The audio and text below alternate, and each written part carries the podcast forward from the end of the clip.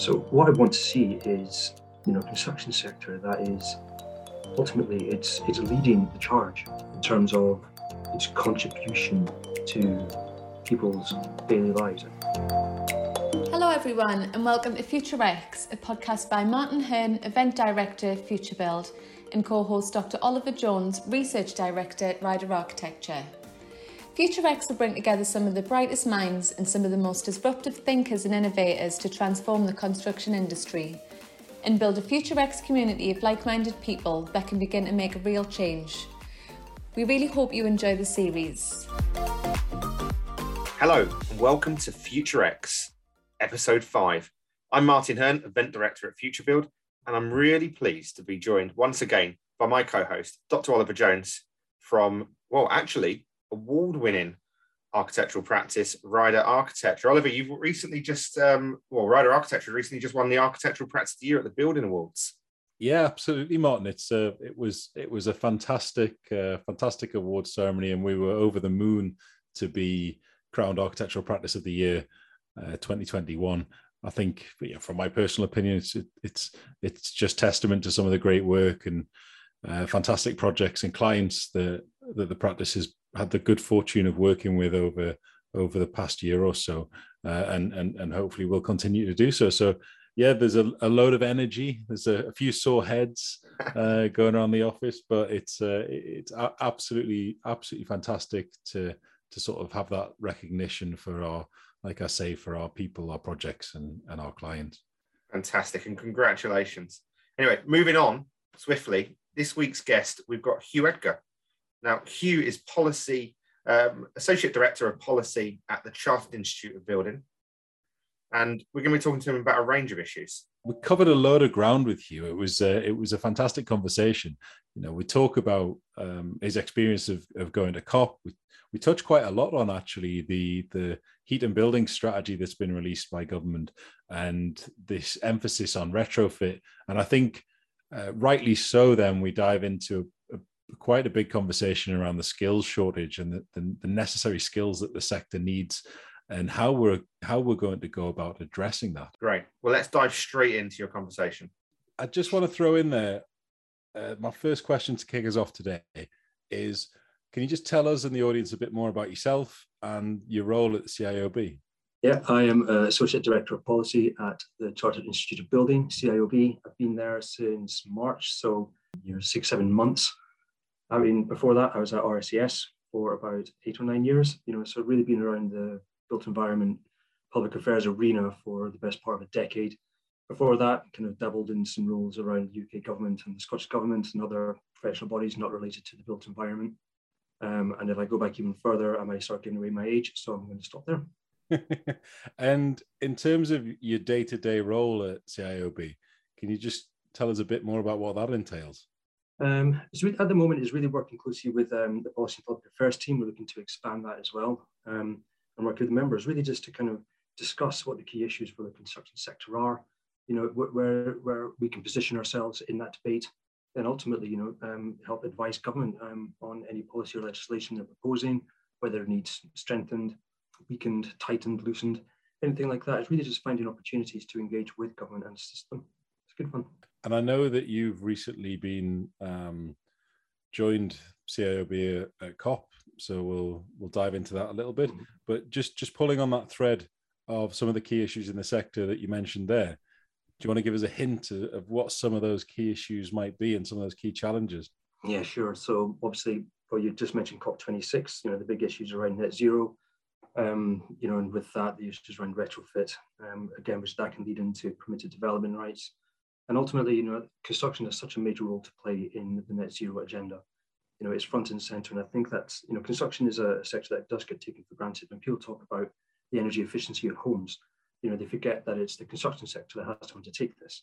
You know, it ultimately gets guided by the consumer, it gets guided by government, you know, but ultimately it's the construction sector uh, participants that, and added to that, you know, we do have concerns around, you know, the labor and skill shortage, you know, um, and also the materials as well. This has been going around for quite a while um, in Brexit certainly hasn't helped, and I'm sure we can touch on that later on. Um, you know, in the discussion, I think that'll be a good issue because it's at the forefront of everybody's mind at the moment. Obviously, COP is taking over that, but I think you know, as um, the dust begins to settle on on that event, you know, the the issues around um, the skills and, materials agenda will come back to the fore. Yeah, and I, and I think you know, from my perspective, I think COP for the built environment, there's a huge amount of momentum from the built environment going in going into the event. All major institutions came out with their route maps and roadmaps, but obviously the outcome of COP shows that we're not quite on track for that 1.5 degrees, probably not even two degrees, you know, that we promised. And that final deal was really on a knife edge, but we got there. We, we got a deal out of it. What do you see the positives that came out of COP? Um, collaboration. I think there was a lot of uh, synergy in what the, the, various stakeholder bodies and organizations that attended were there. You know, I think there's a real willingness from people to work together. Now, as I mentioned in my intro, you know, I've been in the public affairs space for, for 10 years, and it's a very loud marketplace in terms of public affairs. And ultimately, you know, eh, a lot of organizations do compete for to, to have that loudest voice to show their skill set, to show their knowledge base, and ultimately try and get government to adopt their recommendations and, and their products and services. But I really think, you know, and the, the, to an extent, the pandemic has led to this as well. The, the, there's a real sense that, you know, industry and participants and organizations are beginning to work together, you know, to try and find a consensual approach, which we can then push to governments. And I think, you know, the best example of this is the, nat- um, the National Retrofit Strategy. It's been pushed forward by um, the Construction Leadership Council. You know, we've, we've been very vocal on this as well. Just by way of background, it came from the Domestic Repair, Maintenance and Improvement Working Group. Um, it's a 20 year blueprint um, for how the construction industry can work with the government to retrofit the UK's existing housing stock. Um, it's been, uh, the strategy has been modelled over a programme period um, from 2021 to 2024. Um, it's got various cycles, four phases, um, underpinning, underpinning capability, you know, education, educating households, training industry for an intensive period of work, and then ramp down pace uh, ramp down of pace to focus on the hard to treat properties. That's going to be the big issues, the hard to treat ones. Yeah, yeah, absolutely. One of the highlights for me was, of course, UK GBC bringing out and unveiling their whole life carbon roadmap. And I think, you know, you talked about collaboration there, and I think that shows that the UK built environment, we know we need to deliver. Um, we know how to deliver, and we're probably all committed now to deliver. Um, feels like there's a lot of work to be done encouraging you know our clients the investors you know the homeowners sort of what's next what's the next priorities? It's convincing homeowners that there is benefit to having a more energy a better energy performing home. Um, you know as i said when i was at RICS there was always a lot of um, uh, email traffic and communications around you know the valuation of properties. You know an a rated property was valued less than say a c rated property. And you know ultimately people were challenging uh, the valuers, you know, on this, saying, well, why is it not um, higher? You know, it's ultimately be cheaper to run. Um, but the response to that was always that, um, you know, there's no market evidence to suggest that energy performance, you know, is actually, you know, you know, increases somebody's desire to buy that property. I mean, that's what valuation is. You know, it's a snapshot of the value at that time, taken from, you know, take, undertaken by a professional. Um, and then certainly, you know, in my time there, there was you know, various amounts of research showed that, you know, maybe 10, 15 years ago, energy performance was way down the list of priorities for, for a property. And it did gradually increase, you know, over the, over the last decade or so, but it's still relatively low down. You know, and I think this is emphasized, you know, and best illustrated by the fact that there's still a program on television called Location, Location, Location. That's still what people want. You know, it, it's not called Green Home, Green Home, Green Home, or anything like that. You know, it's people want to buy a house that is, you know, it's close to schools, close to shops, you know, close to you know access and everything else. But ultimately, you know, energy performance is not a, a top priority, and until that changes, you know, we're not. going. I don't see that changing unless there is government intervention, and that's not necessarily always a good thing. I guess just drawing on that uh, thread for a moment, Hugh, but had a discussion this morning with the, the, the fantastic David Pinder, uh, chair of the Green Construction Board at CLC. Mm-hmm. And we were talking explicitly about the our reflections on the the heat and building strategy. It's it's it's hard to be cynical about anything that moves us forward. Um, however, there's a lack of ambition in some of the some of that strategy that's that that's come that's come out, and a lack of planning around finance and uh, how, as an industry, we're going to address skills and labor shortage that the construction sector already faces. We already faced that skills and labor shortage before retrofit was a huge, a huge challenge. Now retrofits are, uh, is number one on the agenda. Mm-hmm. How on earth uh, do we sort of start to look to remedy that? I'm using a nice bland term, creativity. You know, it's um, I think we have to take the approach that every little helps. There's no one silver bullet. There's no ultimate panacea. You know, I think it's going to have to take, you know, uh, ebbing away little bits um, as much as possible. You know, and just widen that. You know, so any any one little motivation, you know, to encourage, you know, someone to install, you know, a combi boiler or a heat pump, you know, to to invest in double glazing or anything that will help ultimately homeowners. And you know, it's not, you know, as, as we alluded to before, it's not necessarily just homeowners; it's businesses as well you know, shops, offices, restaurants, you know, they should be encouraged to, you know, benefit from the installation of energy performing, uh, energy performance enhancing mm-hmm. measures. And at the moment, it's, you know, various governments have tried. Of course, there was the Green Deal, um, and then of course there was one more recently, um, the Green Homes Grant. You know, it's what we've seen is, you know, very much a, a stop-start policy, you know, yeah. approach to policy, and I think that's become real frustration because it's not building confidence you know, what makes markets work and what drives investment is confidence, and that's a product of consistency, you know, uh, and ultimately, you know, knowing what's coming. And you know, as I said, just something starts and then suddenly stops. You know, you're back to square one again, and that I think that's real frustration, and that's why we're not making as much progress as we should be. I guess push just pushing that thread a bit a bit further. One of my provocations this morning was around the the the heat and building strategy does predominantly predominantly focus on on heat of our heating of our residential homes rightly so i would guess from a cynical point of view i'm wondering is there an overemphasis on putting uh, driving this forward uh, on the individual when maybe it should be up to government and the industry to take leadership and drive it forward but the funding's needed in order to do that uh, that's my first point. point and then the second one was around are we focusing too much on one problem in isolation? Um, there's an awful lot of other issues that come into uh, the conversation that we need to be paying attention to. And my worry is that if we just focus on heat in buildings, then are we paying attention to the, some potential unintended consequences in that space further down the line? So, for instance, uh, addressing uh, insulating our homes, typical route at the moment is to insulate our homes. We're building new homes with passive house um, as a as a as a process. And is there an issue around potentially sealing ourselves in, uh, looking at in poor indoor air quality? You know, that's not mentioned anywhere in there. Flipping mm-hmm. that, looking at ex, poor external air quality, because if we're going down the passive house route, then we're probably over the coming decades are going to be relying on mechanical heat and ventilation a bit more. We're assuming that the the external air that we're going to be sucking in is is is breathable air, and at the rate of change that we're currently going through, it's it it looks potentially like it won't be. We're already having this problem in Vancouver with some of our colleagues from the office over there, in that they can't open their windows. They're actually attaching DIY HEPA filters. Uh, Melvin, uh, um, who works as an architect out in Vancouver, um, has, has developed his own personal rig that sits over these sort of uh, mechanical heat and ventilation units to clean the air that's coming into his his, his home. So mm. there's a big issue of other things that surround heat and buildings, and mm. I, w- I would do worry if if we're overly focused on solving that one problem at the detriment to not really paying attention to the other inter- interdependencies. Yeah, but that's a good point. You know, a few years ago, I was at a seminar, and you know, the only once have I heard someone talk about the quality, you know, internal air quality, and that's something that seems to be forgotten. If we insulate and basically lock down our windows so much, you know, you're just going to be, you know, inhaling some fairly poor quality air. Not that I know, I don't know if there's a, you know, a quality mark on air quality. Um, but oddly enough, actually, at the, um, during lockdown one, um, my colleague at the time said, you know, if I had my time again, I would invest in indoor house plants because obviously sales would be going through the roof, given how much people are sitting in.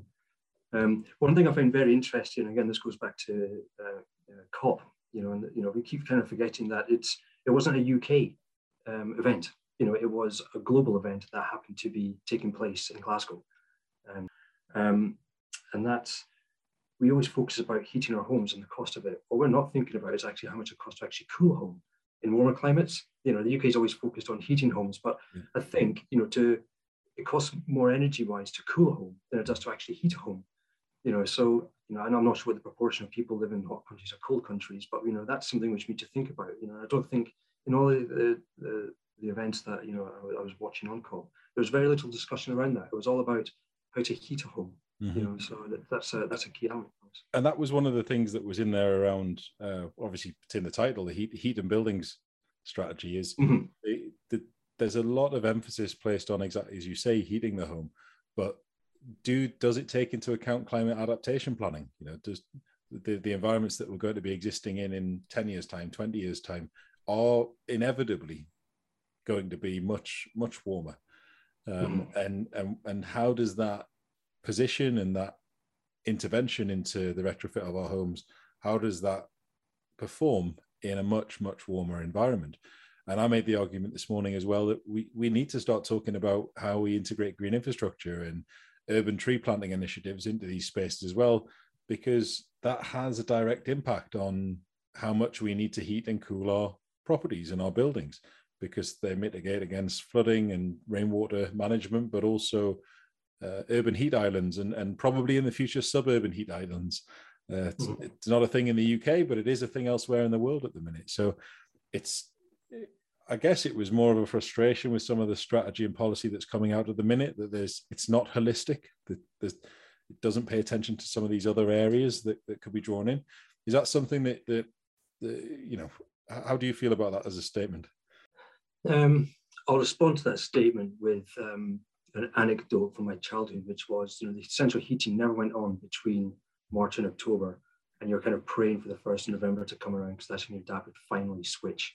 You know, flick that switch, you know, and you, you know you didn't have to wear jumpers the whole time. You actually got to benefit from putting your pajamas on the radiator and actually put them warm before you go into bed.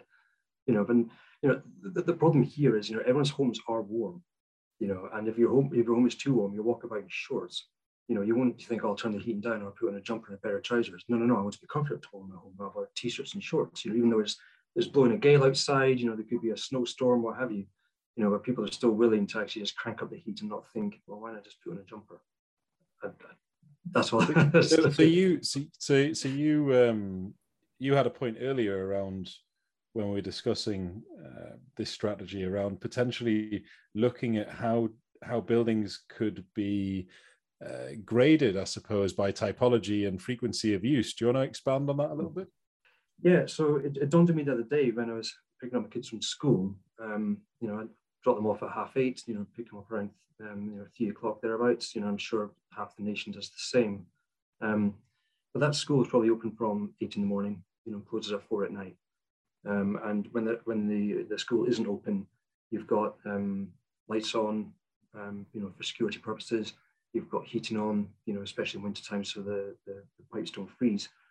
Um, and that asset is actually just lying empty, you know, and it's a very good, it's a very useful um, asset. You know, it's got a gym hall, it's got um, a dining room, you know, a dining room, it's, it's a dining hall, um, you know, and lots of other different um, uh, rooms which could have other uses. Now, I don't know what these uses might be off the top of my head, but what I'm trying to say here is that asset is only used for half the day or thereabouts uh, compared to say a church hall, you know, it's open first thing in the morning for you know breakfast club for you know for, for kids before they go to school.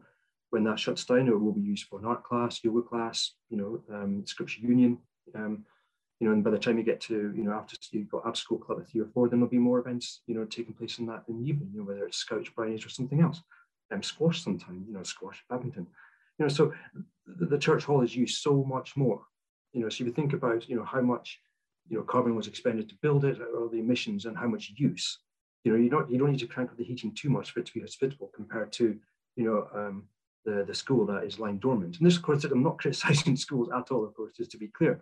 But what I'm trying to say here is, you know, going forward, you know, do we not when we start thinking about retrofitting properties and you know building, you know, building back better, do we not should building back better actually, you know, be more have an adaptability element to it or a flexibility element to it? So any property that goes up has more than one use. So that property is actually used, you know, for more hours of the day than it isn't.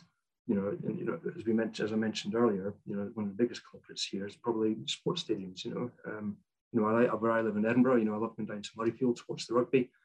Um, uh, I don't, you know, it's used, it's been used on a weekly basis over the last couple of weeks for the autumn tests. I don't know how often it's used after that, but I can imagine that the actual, the main element of it, it's not used as often as it could be. So you have to think about, you know, how do we maximize the existing assets? And ultimately this will, you know, if we can find a, an algorithm or a way forward to, to maximize the use of our current asset base, will that not help the, the 15 minute neighborhood plan? Will not help social um, you know, cohesion, community infrastructure? You know, of course, and net zero as well, you know, and, and um, you know, lower the use of, of, of uh, carbon emissions and, and the rest.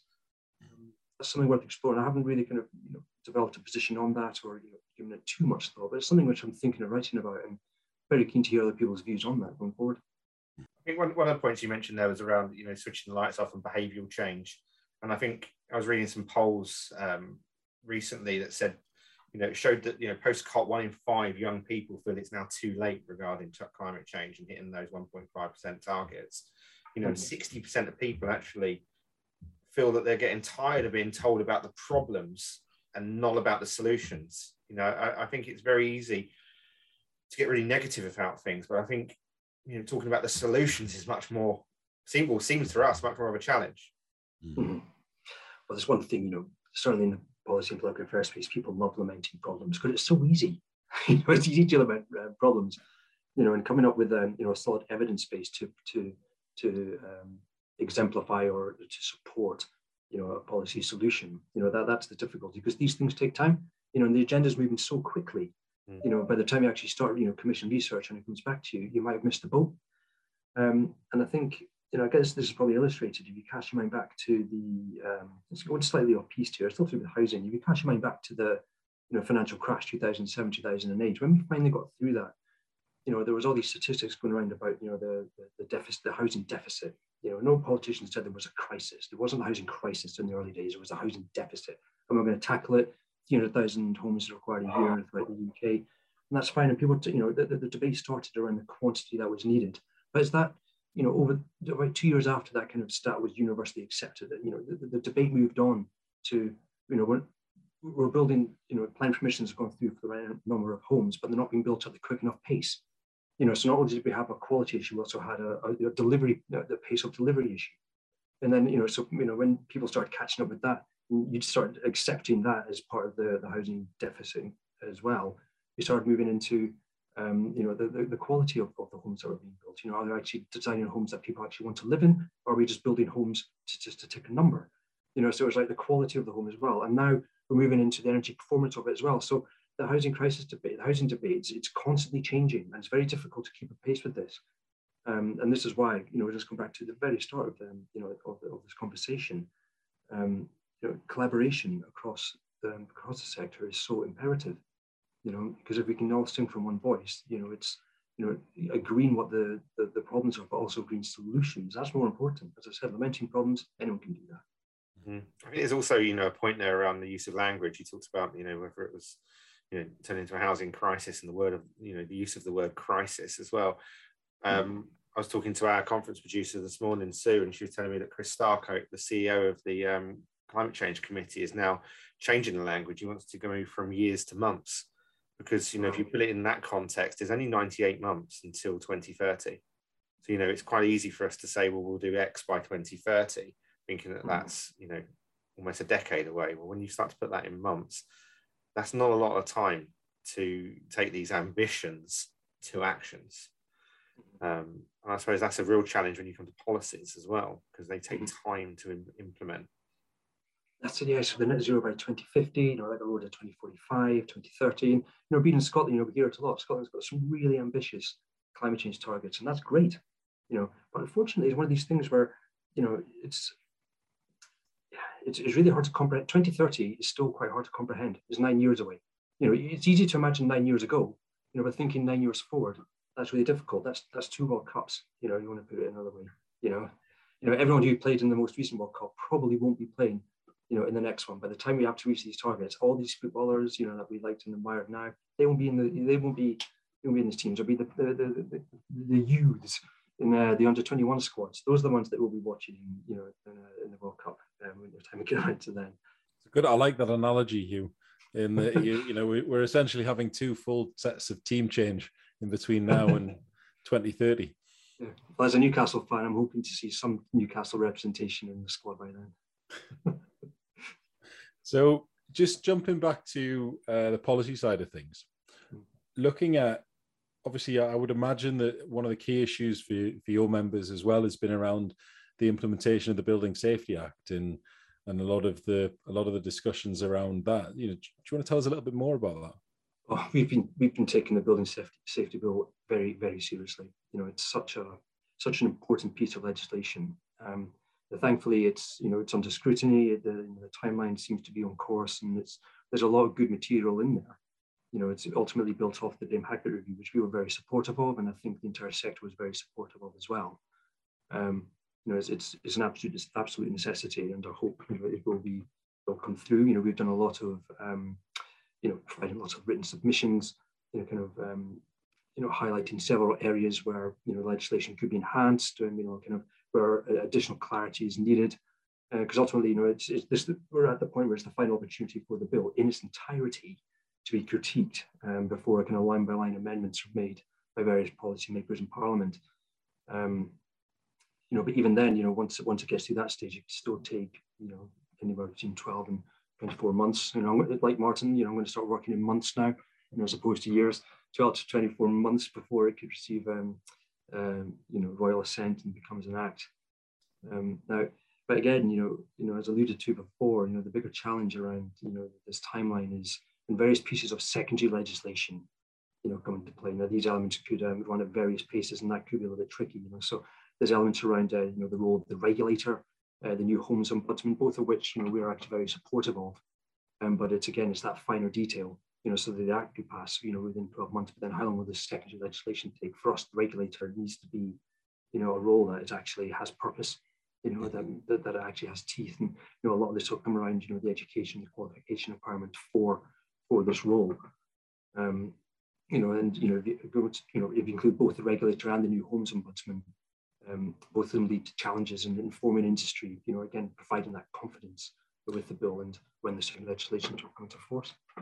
I, I can't help but feel, you know, we've we're in an unprecedented time here, not just with climate the climate emergency, but also with all of the other pressures and um, disruptors that are acting upon the construction sector. So, you know, we've got the building safety bill that you've mentioned. We've, you know, mm-hmm. we've got this uh, emphasis on digital and data and performance monitoring and measurement. You know, we've got a huge narrative and emphasis coming through, rightly so, on social value and how social value is going to change the way we do things. And then at the same time, we've got key pieces of legislation in the development around retrofit and around, you know, I'm hoping that we do see the national retrofit strategy um, mm-hmm. actually push forward. Uh, it would appear like the only real answer to this because we've on this discussion today we've mentioned maybe four or five totally new roles that need to exist within the mm-hmm. construction sector this has to go back all the way to education and, and how we're educating people to come into the sector, but also how we're how how are we funding that? How are we developing those programs? And and this is why I go back to my some of the issues that I took on reflection with the heat and building strategy is that there there is absolutely an onus on on government on the way we educate in this country and on the way we develop pipelines into the the industry. Yeah, um, I'm going to mention the dreaded B word, Brexit. You know, it's um, casting my mind back to that, I'm sure you remember it, you know, quite vividly as well. There was a lot of debate around, you know, changes to immigration and what have you, um, you know, and what that what that effect would have on the workforce. Now, if memory serves, I think at the time, the some of the research I read suggested that 27% of the workforce down in London was, you know, um, you know, you know, for, for non-UK, um, and that kind of like it got a little bit lower as you moved higher up the country. Um, but I at the time there was a lot of discussion around, you know, how are we going to, you know, um, you know, everyone was discussing kind of the higher level around Brexit, you know, and what they, you know, they weren't actually focusing on, you know, the problems that we were facing at home. You know, I'm, I'm being a little bit vague here. So what I'm trying to say is, at the time we were facing a retirement cliff edge, you know, in the construction sector. You know, the vast majority of those who work in it are, you know, over 50, over 60, and they'll be retiring soon. You know, after Brexit went away, or sorry, Brexit went away, it's not going away. When the Brexit bill was passed, so on and so forth, you know, Brexit happened and, you know, the, the, the deal was agreed. You know, people started saying, what are we going to do about the skills shortage? It was like, you know, it was one of these horrible things where an entire sector had to stand up and say, well, we told you so. We've been talking about this for ages. You know, we've been lamenting this problem, you know, for a while. And we've also come up with some solutions around it, but you didn't want to take that forward because they were too busy looking at the, the higher, you know, looking at the trade deals, you know, looking at, you know, what does it mean for, you know, um, you know, X, Y, and Z. And that's not criticism of anyone, of course. You know, it's just, I think the, the underlying factor in construction is it's um, and there might be some listeners, you know, who might disagree with me here, but um, I'm firm of the belief that construction is um, is a victim of its own resilience. You know, it's had so many things thrown at it. You know, the financial crash, uh, crisis, the crash of 2007, 2008. Homes are still being built. Infrastructure was still being delivered. You know, all these things that require the construction sector still got done. You know, and the majority of things that got built that time and afterwards, and even now, are of a good quality and and you know they, they stand the test of time. All it takes is one bad building, you know, one tragedy, you know, one you know collapsed wall, one roof slate falling off, you know, and the entire sector is painted with bad quality. You know, and that's a real that's a real concern, you know, because I don't think the construction sector has ever been has never been recognized for the vital role it plays, not just to the economy, but to to, to all aspects, all walks of life, you know, and that's it's a real shame. In terms of, of, of construction sector workforce, you know, there was a really interesting point that, that David Pinder made around uh, our potential move towards hydrogen uh, with it in our in our homes, and actually the need to upskill, uh, you know, those even heat pumps. So heat pumps take twice as long to install, as David was saying this morning, and we don't have the workforce currently trained to be able to do that. We're relying on industry to train that workforce. Now, there's an issue then there with demographics and the fact that an awful lot of that workforce are over the age of 45. They might think, you know, when we come to a time to change, we need to be retrained. There may be a lack of uptake in that retraining, and that might be seen as a as a point to to to leave the profession um, when having to retrain to fit a hydrogen boiler or a, a, a, heat pump to a home. So it does appear like the bringing people into the construction sector is an absolutely critical issue that we have to work with schools, we have to work with maybe the new technical colleges to to, to start to build that skills base because it's going to take a while to come through. And you've mentioned that you know 2030 isn't that far away. Well, mm. we've got a lot of training and upskilling to do in order to to meet that challenge. Now, I think related to that is, you know, I mentioned earlier the, the stop-start nature of, mm. Of, policy. You know, so if you know the government's going to say, you know, introduce a grant scheme for heat pumps, you know, that's going to have longevity because by the time you train up the workforce to install the heat pumps, if they suddenly stop it, you're going to have these people that are trained up in a, a, defunct skill. I mean, obviously, you know, a lot of it will be, you know, transferable. Thankfully, you know, there will be transferable skills there, which is one saving grace. But there needs to be longevity, and unfortunately, that only comes with, you know, long-term consensual politics, which simply doesn't happen at the UK level. You know, if you look around the political systems in other constituent parts of the UK, Scotland, Wales, Northern Ireland, you know, they're designed to return minority governments. You know, so they do have to find partners to push through legislation, and that, you know, on paper, in theory, should create long-term policy which is agreed by political parties. So there is a government change.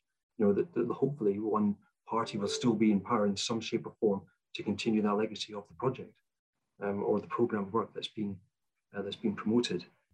Um, future skill is, is, is is a real concern. You know, we're doing a lot of work around trying to widen the net, and by that I mean you know it's um, you know trying to promote equality, diversity, and inclusion in the construction sector is notoriously male dominated. You know, um, um, male, pale, and stale. I think that I think that's the uh, the, the anagram, or not the anagram, just the, the saying that goes for construction. Yeah, and that's real frustration. Um, you know, because it, it's the reputation of construction. You know, it's not just you know, it should be more inclusive. You know, we're doing, we have got a, a, an EDI charter being published um, or being launched uh, this time next week, and I can't say too much about it. I don't, you know, but I'll certainly say watch this space. And we're very excited on this. But what we're trying to do is try and encourage sexual participants to, you know, take stock of their commitment to, to EDI and trying to yeah. get trying to get them to commit to EDI because there is there's an untapped resource of um, minority groups, you know, uh, women, you know, in construction, you know, that, that, that want to want to join the sector, um, but you know, working conditions at the moment just aren't necessarily compatible with yeah. the way of working. I think we've what's really really exciting there, as I've said it a number of times. I don't think there's ever been a more exciting time to be in the construction sector.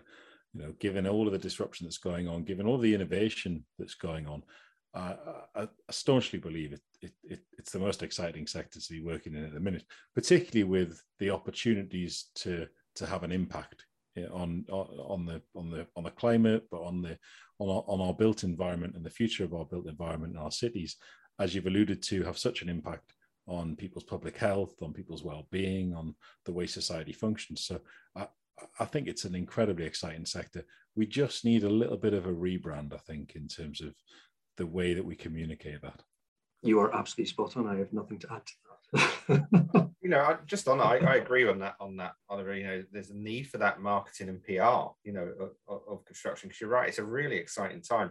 You know, you're talking about now hydrogen boilers, heat pumps, new technologies. You know, okay, these might seem daunting for existing installers, but for you know people coming through college. These are real you know and you put overlay the intelligent buildings movement as well. This is some really interesting tech going into future buildings you know highly energy efficient buildings which should seem as an exciting opportunity for you know those people at college and school you know school levels. Where does the problem lie? Because we have the funding you know we have the levies you know we have the training bodies but it just doesn't seem to be you know i read some shocking stats around the amount of actual school leavers that come into the construction industry and into those apprenticeships. So there's a problem somewhere. I think we're, we're targeting the wrong demographic, age demographic. You know, for, for to, and I think that's changing now, but certainly over the last few, you know, a few years ago, we were targeting students. But then you're too late. You know, by the time they become a student, they've made up their mind which what, what their career path and what their vocation they want to do. You know, as you said, Martin, you know, we, we should be targeting them at school. You know, every kid in Britain if not around the world, plays with Duplo or Lego. You know, and then at some point, maybe around the age of 9, 10, 11, you stop. That's building. You know, people love building at a young age. Something happens, you know, around that age where you stop wanting to build. And it's, you know, I think we need something in between Lego and leaving school, you know, to encourage kids to, you know, take an interest in building. You, we always ask our guests on the show what their sort of view of the future ideally would be. You know, what would you like to see for the future of our sector and hopefully for the future of society. That's a pretty big one to follow up on, but it'd be great to get your view of, of the future. I'll pick up on um, the conversation literally that we've just had, you know, the discussion point there around, you know, the excitement in the construction industry and what's going on, you know, the use of technology and, you know, all the kind of gizmos and apps and software packages that come with it you know, I think the best way to describe that is, um, dare I say, a, renaissance, a construction renaissance, that's, a renaissance that's going on the moment. There's a lot of uh, funding. In fact, just on that, I never like the word funding. You know, funding suggests that there's no um, there's no outcome, there's no product in a way. You know, um, I, I prefer the term investment. You know, we're investing in apprentices. You know, I mean, we're investing in research and development because there is actually a benefit so that comes. What I want to see is, um, you know, construction sector that is ultimately it's it's leading the charge in terms of its contribution to people's daily lives. And it does that already. But what you know specifically it's i want it to be more inclusive. I want it to be more um, tech savvy. But so is widely known. Those in the sector know the changes that are going in construction you know the different mechanisms and approaches and ways of building assets, you know, smart cities and everything else, how they work. You know, those in the sector understand that, but those outside don't realize because this goes back to the image again. People just think of construction as putting brick on top of brick in a, in a wee pattern. You know, they don't actually understand, you know, the intricacies, the, the detail, the hard work, you know, the, the, the creativity, the flair, you know, the, the changes that are happening right beneath them, you know, right in front of them that are happening. Um, I'd like to see, um, you know, a greener construction sector. I'd like to see one that is really focused on reusing what we've got, you know, not necessarily just asset bases, but also in one that actually really takes account of waste as well. You know, so when you you know knock down a building, you know, is there a way that we can actually reuse those bricks? You know, as opposed to just going out shoving them in rubble and just letting them sit there for a while. You know, a really kind of um, forward-looking modern construction sector, which we're certainly working towards. So, you know, in the future, when you know I turn you know, male, pale, and stale, well, I am male, but you know, turn even more pale, even more stale.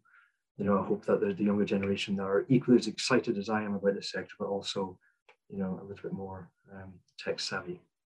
Sounds like a call to action, Hugh, for everybody that's listening and doing amazing work in the construction sector at the minute to get out there and tell more people about it. And indeed, mm-hmm. get in touch and, and tell us about what's going on with, with all of the work that people are doing so that we can help promote Uh, and, and develop that image of the construction sector publicly as a really, really exciting sector to be working in. Thanks a lot for your time, Hugh. Brilliant. Thank you very much. Well, I think we really did cover a lot of ground there with Hugh Martin.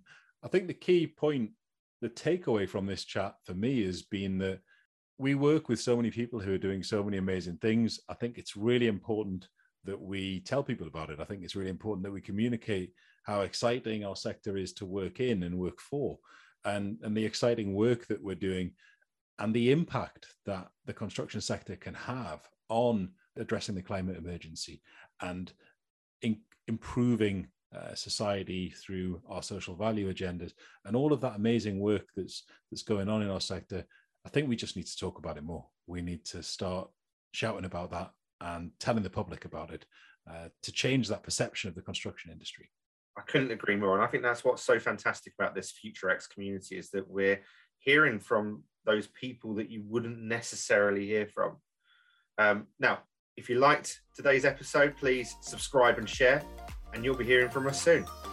Join our community to stay up to date with all things FutureX. Visit futurebuild.co.uk to sign up. Please also like them and share them to help grow our community. You can subscribe to the podcasts within your favourite podcast platform. Thanks so much for listening, and we hope you'll be back again soon.